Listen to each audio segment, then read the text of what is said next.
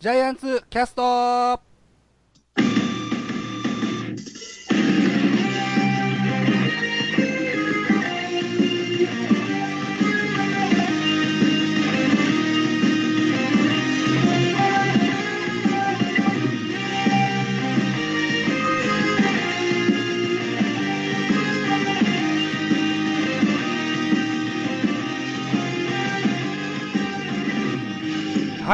そうしますとですね、えー、ミドル巨人くん PC ジャ,、えー、ジャイアンツキャスト6月号でございます。えー、まず皆さんに、ご挨拶ございましてですね、えー、いつも出てくださっております、ストーンコールドさんがですね、本日は、えー、ご多忙につき欠席となっております。そこでですね、えー、私をこう、ポッドキャスト界にこう、拾っていただいた、えー、元ジャイアンツファンで、現ホークスファン、ホークスキャストのメインパーソナリティであります、杉田さんをお呼びしております。はい、杉田さん、自己紹介お願いします。はい、杉田です。よろしくお願いします。えー、えー、と、2010、14年まで確かジャイアンツファンというか、もともとあの大英ホークスからホークスファンやったんですけどね、あの、いろいろなあの、大好きな選手がそっちに取られちゃったんで、一時、出向しておりましたけどね。まあ、工藤監督がなったタイミングでまたホークスファンに戻させてもらってます。杉田です。よろしくお願いします。はい、よろしくお願いします。はい、僕あの、この番組でですね、あの、ストーンさんと話したあの、なんだっけあれは、ファンダンゴの話って聞かれました、ええ、ファンダンゴの話うん。僕が初めてストーンさんの声を聞いたのが、ええ、ファンダンゴで杉田さんとストーンさんが、はい、あ共演してジャイアンツ特集をした回だったんですよ。あ、そういうのありましたっけ？もう、あんまり記憶にないあ。あんまり記憶にないですか？ええ、昔、あの、ファンダンゴでは、ほら、あの、交流戦は3連単つって。あはいはいはい、はいうん、上位3位を決める、決めるとか予想するんですよね。はい。はい。で、杉田さんが1位だったんですよ。ああ、そうそうそうそう。あの、ストーンさんすら1位予想しなかった年ですね。で、えー、そうそう。あのー、で、ファンダンゴではジャイアンツ特集はやらないという硬い鉄の掟をですね、杉谷さんが、あのー、ご褒美で破ったと。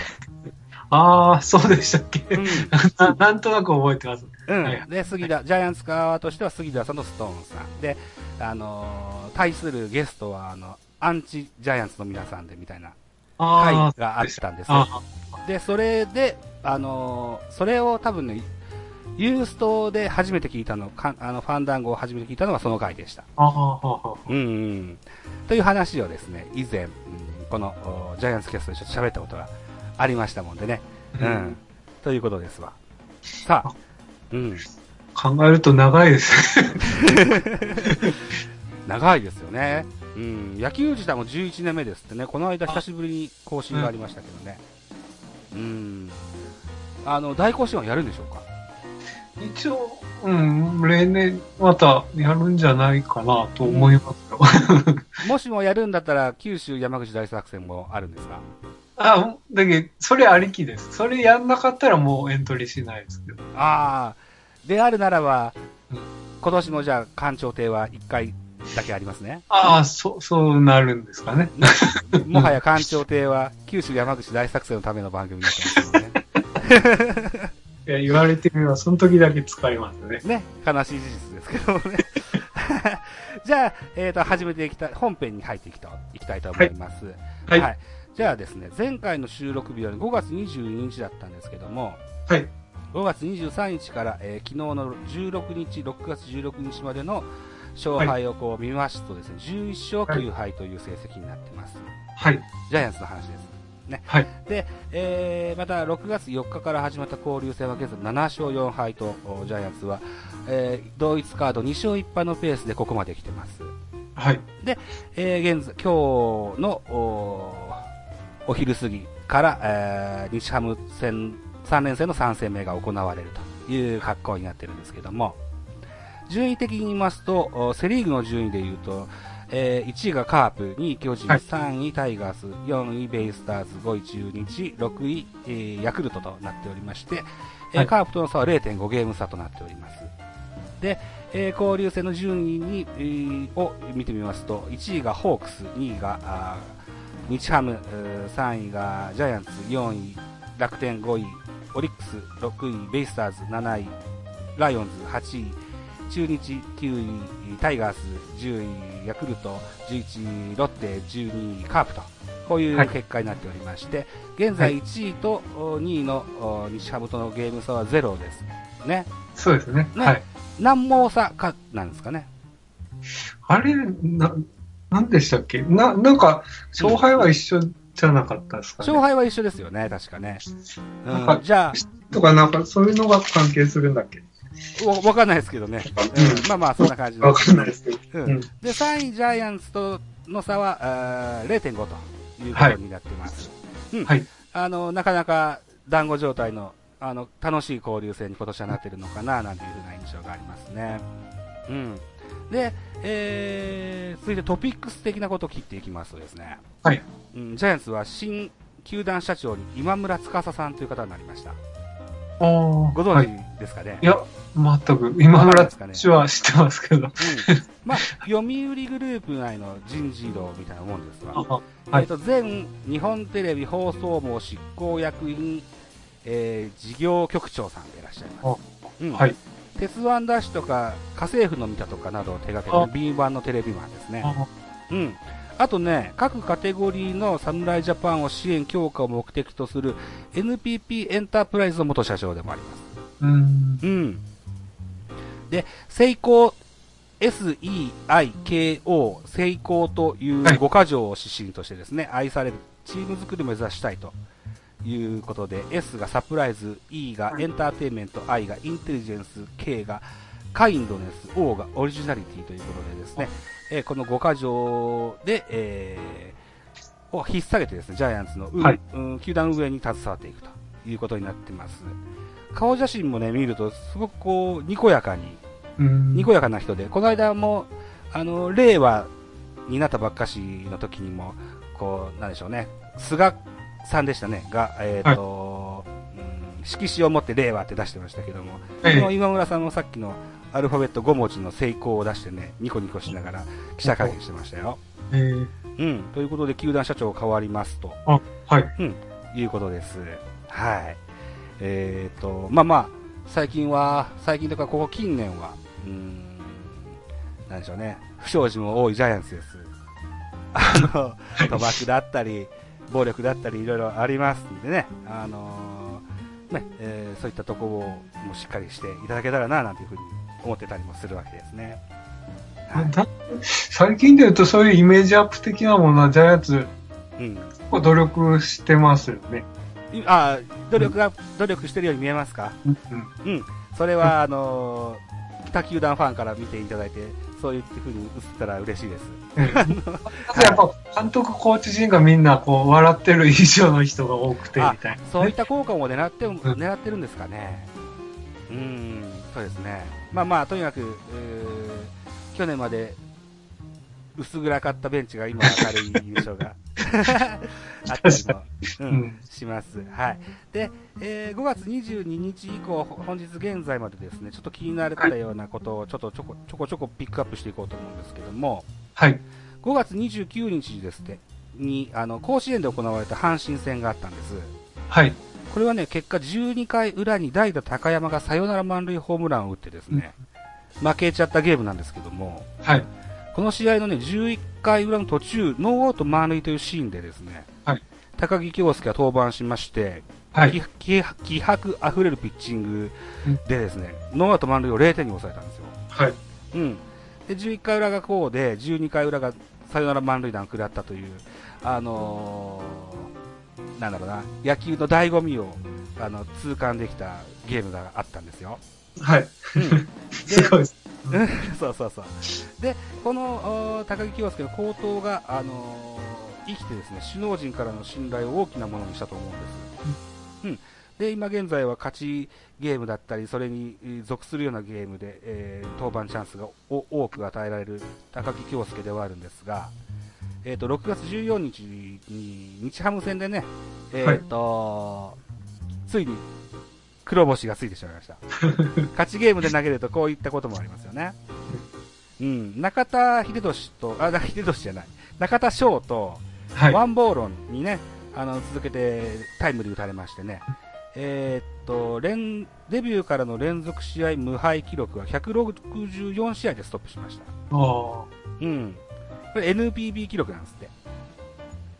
ああ、言われてみれば、そう、そうっすよね。うん。もうなんか、覚えてるので、前楽天にいた愛嬌ぐらいかな。愛嬌？はい。あ、そんな選手ありましたか。や言われてたけど。うん。うん、はい。ということでですね、あの、ついに黒星がついてしまいましたが、はい。ね、一軍のピッチャーが黒星がつかないなんてことはありえない話なので。まあ、ね、それ重要なところを投げ取るっていうことですよね。そうですね。うん。そうそう、重要な、あの、重要なところを任されてる証だと思ってね、あの、陣痛力が切れたかもしれないけれども、これから実力でね、うん。うん。あの、高木京介優には今後も活躍を期待したいなと思います。うん、あの、まだまだ信頼は揺らいでおりませんというようなことを付け加えてですね、高木京介票をさせてもらったということとですね、はい、えー、続きまして、えー、5番大城。これが定着してきました。えー、はい、プロ2年目の本職はキャッチャーの大城匠という選手がですね、はい、えー、交流戦前から5番に定着しました。えー、現在2割8分2厘、ホームラン3本、打点16本、16打点ということで、えー、持ち前の思い切りのいいスイングと勝負強さでね、活躍してます。得点圏打率の3割8分を超えるんじゃないかな。うん。えー、現在、ファーストとのね、ファーストキャッチャーと、二二刀流というか、あの、兼務になったんですけども、うん、キャッチャーとしてもね、あの、ちょこちょこマスクもかぶってます。で、あのー、とあるデータをですね、僕がフォローしてる人が出してくれたものがあるので、ちょっとこれを読んでみたいと思うんですけども、はい、6月12日には、あのー、出した、あのー、個人あのと、とある人のあのツイッターにこんなことが書いてあったんです。得点圏被打率っていうのがありましてね。はい。うん。えっ、ー、と、小林と住谷と大城の名前が上がってるんですね。はい。うん。で、小林は219打席あって、58安打を食らってて、被打率は2割6分5厘と。はい。住谷は138打数あって29安打、被安打が 2, 2割1分、2割1分と。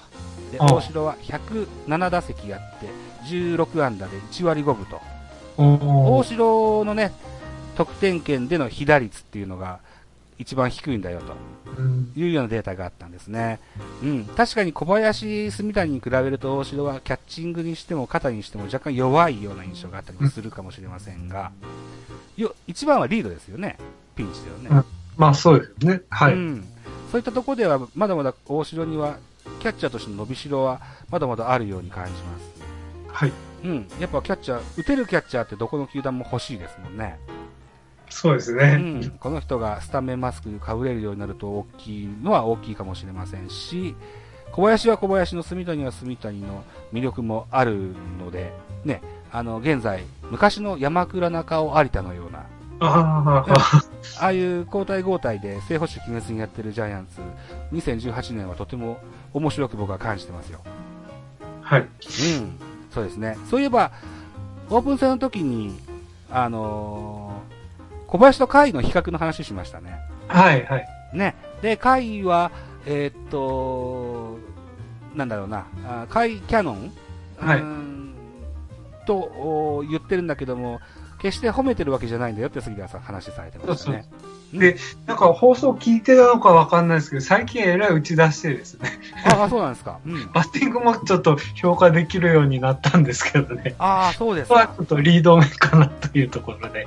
うん、うん、なるほどね。はい。ですね。まあ、要は点を取られない保守になっていただくのが、チームにとっては一番ありがたい。あそうなんですよね。はい。うん、いうことですね。はい。じゃあ、大城に続いて今度はマシソンの話させてください。はい。マシソンがですね、えー、っと、去年の秋に左膝を手術しました。はい。手術後ですね、感染症にかかってしまいまして、復帰がだいぶ遅れてたんですけども、6月6日の楽天戦から復帰してます。はい。はい。この試合151キロぐらいででストレートが出たんですけども、あやや制球に難がありましてね、はい、点は取られなかったんですけど、まだちょっと不安定かなというふうな印象があります。うん。あのー、怪我明けでもあるしね、ちょっと大事に使っていきたいなというふうに思ってます。はい。うん。マシトン曰く、あのー、オリン、東京オリンピックでね、カナダ代表で投げたいんだという夢があるみたいなので、はい。うん。それまでずっとジャイアンツにいてほしいなと。来年ぐらいには、おそらくあのー、阪神のメッセンジャーのように、えっ、ー、と、日本人扱いになるんじゃないはずなんですよ。わあ、羨ましい。うん。ここまでいてくれるとね、あのー、最強外国人、投手編はマシソンの名前が入るのかなと思うんですよね。ずっとあの、最強外国人ジャイアンツではクロマティじゃないですか。はい、はい。これを覆す選手が早く出てきてほしいなと思うんですがね、まずはピッチャーね、マシソンになってくれたらいいなと思ったりするんです。はい。うん。そうですね。はい。えー、あと、安倍晋之助はとても好調なんです。はい。うん。現在3割4厘、ホームラン3本、打点が12なんですけども、先日ね、えー、プロ通算352塁打を達成しました。はい。これはね、史上42年、2年、42人目でしてね、ジャイアンツでは王長島、川上次4人目という、レジェンドに入ってきます。うん。またですね、最多脱本塁打投手記録っていうのがあるんです。まあ、要は、打ったピッチャーの人数ですよね。ああ、はい。何人切りとかよく言う。そう。言われるやつですね。はい。何人切り？これは230人切りですしね。ほう。うん。歴代単独トップなんですって。ああ、なるほど。うん。ええー、まあ、交流戦の影響もあるんでしょうけどね。ああ。うん。現在は、えー、安倍晋之助選手が、あその NPB の記録のトップだそうですよ。はい。うん。で、えー、交流戦があるとね、DH があるので、えー、スタメンにも名を連ねられることも多いです。昨日なんかは6番スタメンで出てました。はい。うん。まあ、フルイニング出ることはないんですけども、はい。うん。あのー、また、セリーグでの試合でもね、代打の切り札として今後とも活躍が期待されると感じてます。はい。うん。あのー、ベテランでもあるし、結構体もボロボロですけどね、うん、打撃スタイルは相変わらず引っ張りでね、打球も鋭いですよ、速いですよ。うん。打球はまだまだ若いように感じますよ。なんか、うん、もったいないですね。セリーグに置いとくのが。なんか、そうですね。うん。うん、そうですね。セリーグもほら DH 導入論があったらとかいう話もありますけど、ザオさんあれどんな思ってます？うーん、やったらやったで慣れてくるんでしょうけどね。うん、まあでも僕も今年43になるおじさんなんでね、あの、DH なしでも慣れちゃってるんでね、僕はどっちでもいいです。うん。でもね、セセリーグもパリーグも DH があるのでああれば、あるいは DH がワールドスタンダードであるのならば、甲子園とか、もっと下のカテゴリーですか、若い10代、20あの小学校、中学校ぐらいもう DH があってもいいんじゃないのとか思ったりもしますけどね。ですよね。うん。うん、あのー、オリンピックにしても、WBC にしても DH ありますよね。そうそう、そうです、そうです。はい。うん、DH、とにかくリーグが変わったり、国が変わるとルールが変わるスポーツっていうのはあまりよろしくないと思うので、DH をもうやるぞというのであれば DH にしちゃってもいいんじゃないかと思いますけどね。まあまあ、やってみ、うん、どうかな。まあまあ、慣れる、まあ、まあ、すぐ慣れるんでしょうけどね。セリーグでも DH が入ればね。うん。そうなると、ドラフトとか、獲得選手の枠も広がるだろうしね。ええ。選手寿命も伸びるんでしょうね、きっとね。うん、そう思います。たただセ、セリーグの方が寿命長いのか、山本昌とか、ああいう人が、セリーグの方がいるような気がしますけど。ああ、それもあるのかないのか知らないですけど、パリーグの選手、パリーグ全体的にこう、選手の新陳代謝がすごく早いような印象がありますね。そうなんですね。うん。うん先日も、吉田康生投げたんでしょ？カープ戦に。はい、はい。ね、18歳ですよね。うん。高卒1年目すぐにって、セリーグってあんま滅多にないんだよな。うん。あ、で、吉田康生それ勝ったんでしたよね、確かね。そう、勝ちました。ね、うん。派なもんですよね。うん。はい。うん、まあいいや。はい。えまあ、とにかく、好調の安倍晋之助は、あのー、セリーグの通常運行になってもベンチに控えるということでですね、はい、ライバルのカープは去年、新井さんが引退しました。あはい。エルドレッドも退団しましたということでですね、あのー、この大きいのが打てる、なんでしょう、ライトの切り札がベンチにいるかいないかどうかでは差が出てくるんじゃないかななんて後半のセリーグの通常運行にやや期待をしておりいるところなんです。はい。うん、うん、はい。そう。で、えー、っと、そうそう、ちょっと脱線しますけどね。はい。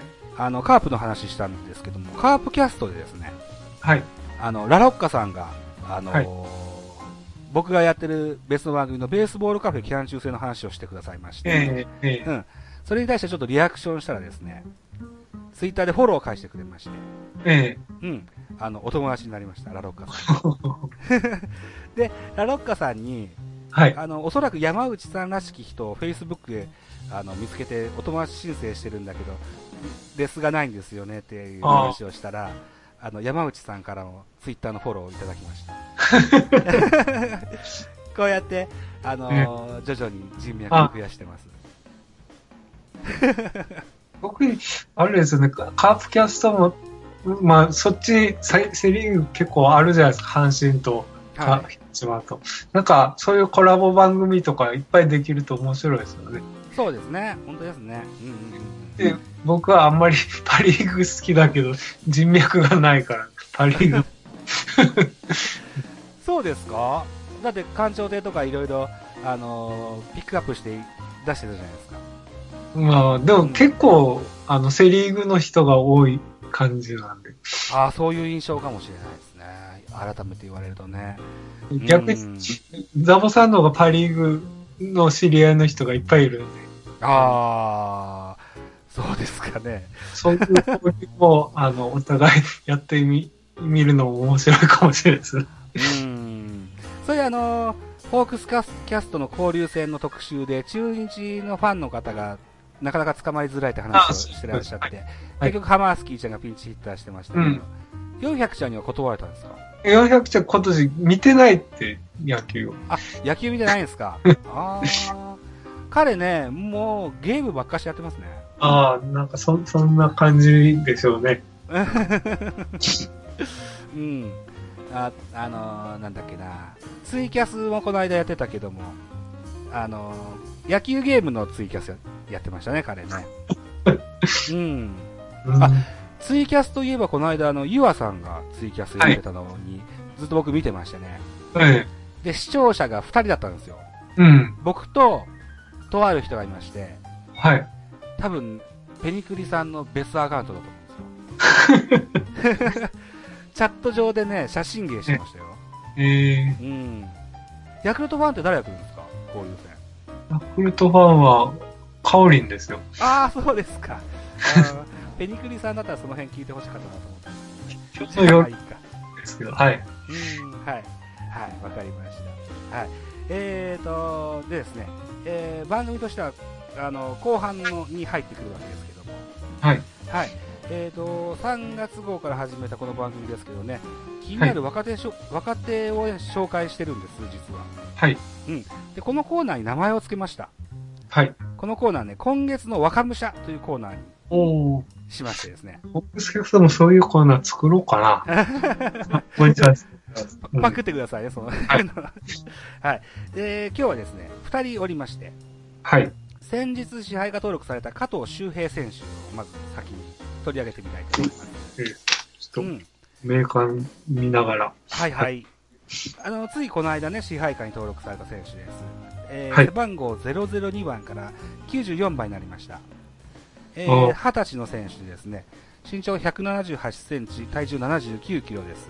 はい。静岡県出身で、えー、右投げ、左打ちの外野手なんですけども、うん、2016年の育成ドラフト2位でした。はい。岩田東高校から入団で、現在3年目の選手です。はい。うん。で、えー、一軍登録されてすぐ、だから、この間までやってた西武戦からね、あのー、一軍に合流して、現在もベンチに入ってますよ。はい。現在まではね、2試合に出場しておりまして、1打数0安打という記録になってます。はい。うん。今日、えー、俊足強肩強打型の外野手で、中距離打者タイプであると。で、小力にも期待ができますよと。だからちょっと前までいた、現在楽天にいる橋本至的な選手なのかななんていう想像をしてます。ああ、なるほど。まだ、実は一回も僕はこの人見たことないんですけど、うん、多分そんなイメージなんだろうなという印象です。はい、で、最初はね、外野手兼投手だったんですけども、二刀流も若干期待もされてたんですが、今はもう外野一本になって、あの、バッターで、あの、活躍が期待される選手になってます。はい。うん。はい。加藤周平選手なんていうのはご存知ですか？いや、全く存じませんでした。わかんないですかね。じゃあ、二人目の選手はもしかしたら杉田さんは知ってるかもしれません。はい。えっと、現在育成選手ではありますけども、山下幸太選手。ご存知じゃないですか？幸太。うん。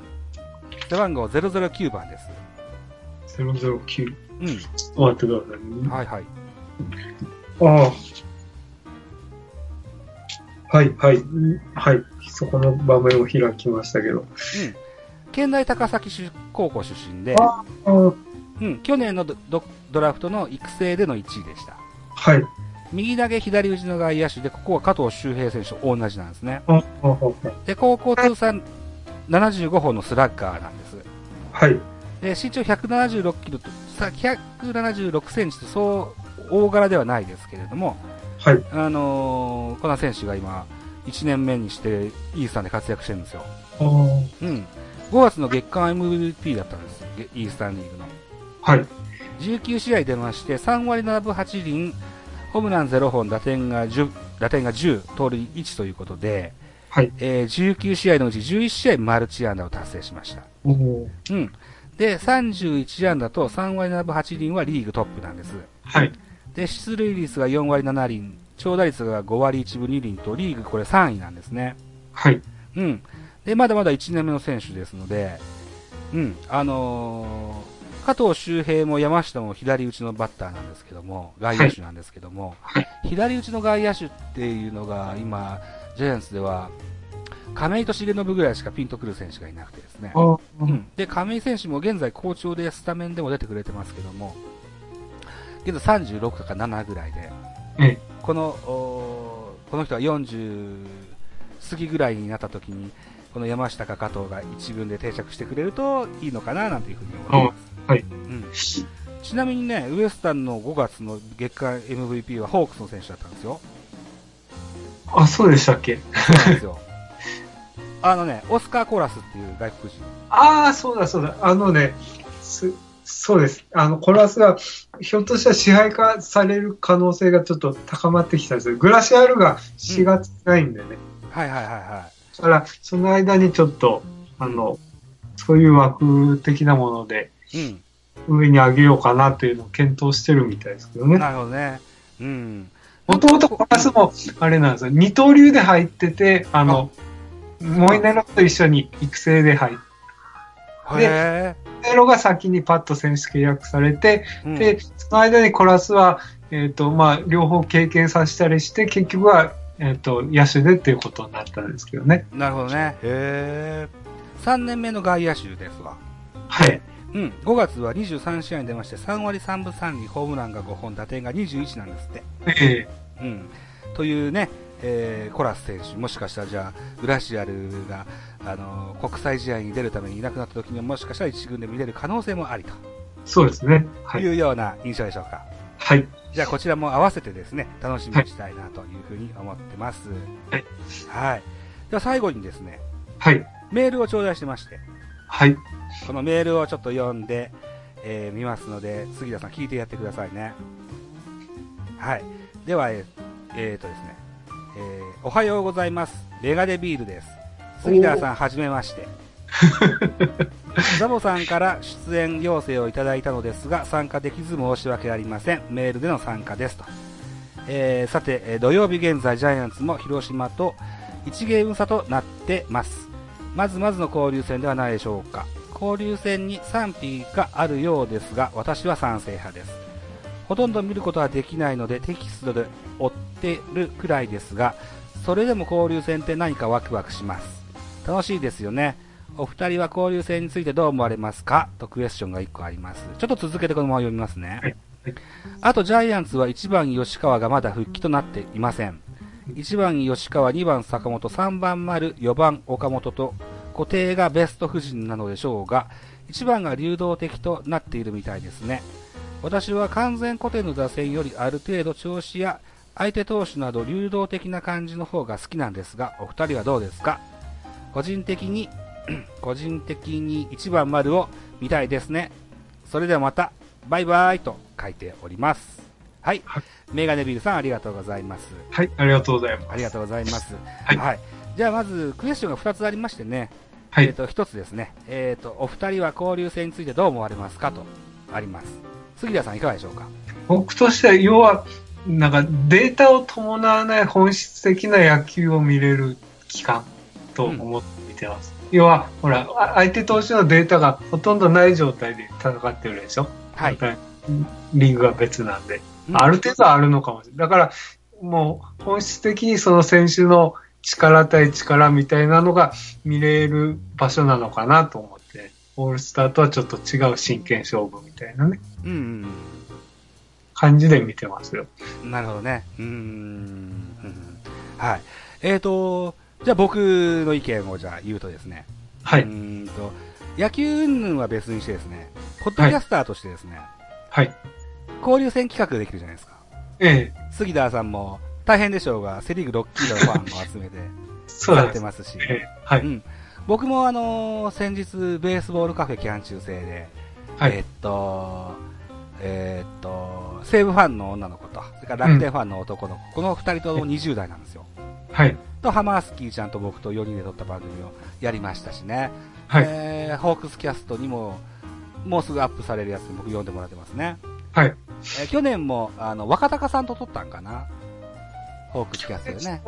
去年確か分業にしたんですよね。僕はきつい現実で。はいはいはいはい。で、交流戦前と、交流戦後と、うん、はい。あの、若隆さんとホークスキャストを撮らせてもらって、その中、間ですね、開催中もスカイプ観戦して、僕の当時やってたザボキャストっていうやつにもアップしたんですよ。ええ。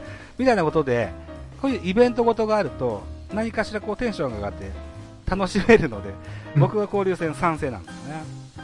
いつまでも続けていただきたいというふうに 感じてます。はい。ということでね、えっ、ー、と、メガネビールさんの、じゃあ、一つ目のクエスチョンにお答えしました。はい。はい。二つ目ですね。えー、完全固定の打線、あるいは、こう、相手投手に合わせて流動的に打線を組み直す、どちらがお好きでしょうみたいな、ありましたけども、杉田さんいかがでしょうか？やっぱ僕、流動うん、やっぱその日その日やっぱ発表されるのも楽しみだし、うん、なるほど監督がこう見てるんだなっていうのもわかるし、うん、うん、やっぱ面白いですかね、流動的な方が。うん、あのー、ホークスは先発ピッチャーが右ピッチャーのスタメンと左ピッチャーのスタメンとでは変わるんですか？変わります。あのー、一番特徴的なのは左ピッチャーの時に、うん、えっ、ー、と、川島が使われるんですよね。川島慶三。はいはいはい。はい、うん。ラリキラーとして、もう名たる人ですから、はい、今ちょっと怪我しちゃって、下に落ちちゃってますけどね。なるほど。うん。もう上がってくるんじゃないかなと期待してますけど。うん。と、うん。鎌本とか左で下げられてたのもあるけど、うん、最近で言うと、うん、それもあでも顔元も今上がったり下げられたりだから、やっぱその調子で見てる部分は結構ありますね。うち顔。なるほど、なるほど。はいはいはいはい。ジャイアンツもそうですね。えー、先発ピッチャーが右手と左とではスタメンが変わったりします。えー、亀井が出るが、出るか、陽が出るかみたいな感じなんですけどね。あの、現在、若武者として活躍しております、セカンドのレギュラーに入っている若林選手っていうのが、これが、スイッチヒッターなんで、はい。うん。あの、右左には左右されませんけどね、原監督は結構、先発が右か左かでガラガラ変えたりする傾向にあります。これはこれで好きなんですけどね。昔々の藤田元次監督の時は、かあ固定、完全固定だとと言っても過言ではないぐらい固まってましたよね。うん。あれはあれで、横綱感が出てとっても好きなんですけどね。うん。うん、まあ、うん、どっちも好きですというイメージでしょうか。ただね、あの現在、さっきも話したあ大城が5番に入って、キャッチャーしたり、ファーストしたりってしてるんですけども、うん、要はこれが岡本和真がレギュラーに定着する以前にですね、ファーストやったり、サードやったり、レフトやったりとさせられてて、これがあの肥やしになって、一応3つポジションができるようになったと、うん、いうこともあって、大城がファーストに、あるいはキャッチャーになった時も、であのあっちのポジションについたり、こっちのポジションについたり、うん、そうするとビアノエバがサードに入ったりみたいなこともできるようになると。原監督は昔、こういう選手をポリバレントの選手って評したことがあったと思うんですけども、うん、あのスタメンが完全固定でとだとこういう選手は作れないと思うので、うん、うん、流動したら流動的な打線は打線でねメリットはあると思います。うん、だから僕は結論どっちがいいかって言われたら、うん、どっちも好きですと言っときましょう。まあ、ただ、やっぱ、固定の方が本当は強いんでしょうけどね。まあ、そうですね。うん。般的な論理としては。うん、うん、そうですね。黄金期の西武も固定でしたもんね。うん、強いチームを振り返ると固定だった記憶が、まあそうですね。なんとなくあるような印象もありますよということでしょうか。はい。はい、あ、あと、メガニビールさんに一言、あの、できればあの、九州リスナーで実際に集まって飲み会とかしませんっていうことを提案しときますけど、あ方法がわかんないですけど、まあね、ちょうどメガネビールさん熊本なんで、真ん中の熊本にみんな寄ったらちょうどいいかなと思うんでね。ああ、いいですね。いただきますと。うん。ぜひ実現させてください。はい。はい。なので、あのなか私にご連絡をいただきたいのですが。うん、はい。あの、僕はあの、メガネビールさんとは、あの、フェイスブックのメッセンジャーでやり取りしてます。ああ、うん、はい。杉田さんもメス、あの、フェイスブックありますのでね。はい。あの、たどり着いてください。ければ、はい。私を見つけてくださ い。はい。はい。よろしくお願いしますね。はい。うん。ということで、今日一応喋りたいと思ったことは全部喋れました。はい。はい。杉田さん、ピンチヒットありがとうございました。はい。なんか僕もぜほとんどね、セリーグ見てないのに出させてもらって申し訳ないですけど。うん、助かりました。あの、はい、はい。7月号も、杉田さんじゃなくて、あの、ストーンさん、あの、ぜひ出ていただけたらと思うんですけども、とは思ってます。うん。最初はね、一人喋りしようと思ったんですよ。ああ、はい。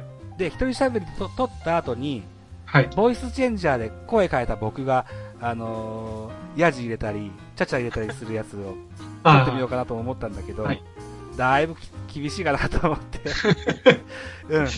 あの、杉田さんに出ていただいたと本当に助かりました。ありがとうございます。はい。はい。あと、とてもこう、ジャイアンツファン、あのー、僕あまし、こう、コネクションがないので、はい、我こそはお前と喋ってやってもいいぞと思われる方はね、ぜひご連絡お待ちしておりますので、はい、よろしくお願いいたしますね、ということと、最後に、あのー、告知でございます。あのーはい、この、ミドル巨人くん PC の姉妹番組であります、ベースボールカフェキャン中制ですね。はい、7月、8月、9月、お休みをいただきたいと思います。はい。うん、夏がちょっとね、僕、弱いんで、あの、うん、ちょっと自分にあの負担をあましかけずにやっていきたいなと思ってますので、キャン中制はお休みしたいと思いますけども、ベースボール、あじゃあ、ミドル巨人くんはね、あの、一人喋りもやりますし、せっかく月間でやってるこのコーナー、月間ジャイアンツキャストは、あの、7、8、9もやっていきたいと思っておりますのでね、これまた、はい、あの、次回、来月の配信をお楽しみいただけたらなというふうに思っております。はい。ということです。あの、杉田さん、どうでしょう？告知なんかいかがですか？告知、僕は特にはないですが、まあね、今、その交流戦の時期で、そのセリーグのね、対戦相手ごとにちょっと、ファンの方をお呼びしてね、あの、戦力分析編というのをやってますけどね。えー、まあ、ジャイアンツ戦も6球団目として最後に上がるんでね、それも、もしよければ聞いてくださいと。はい。ですかね。うん。はい。メールはもういらないんですか？ああ、最近、いや、募集しても来てないから、あれですけど、まあ、なんかあれば私に連絡いただければとは思うんですけどね。はい。いはいいですか、そんな感じで。はい。はい。はい。ということでございます。えーと、そうしますと、月間ジャイアンツキャスト6月号の配信以上でございます。また来月もよろしくお願いします。どうもありがとうございました。ありがとうございました。はい。じゃあ失礼します。ありがとうございます。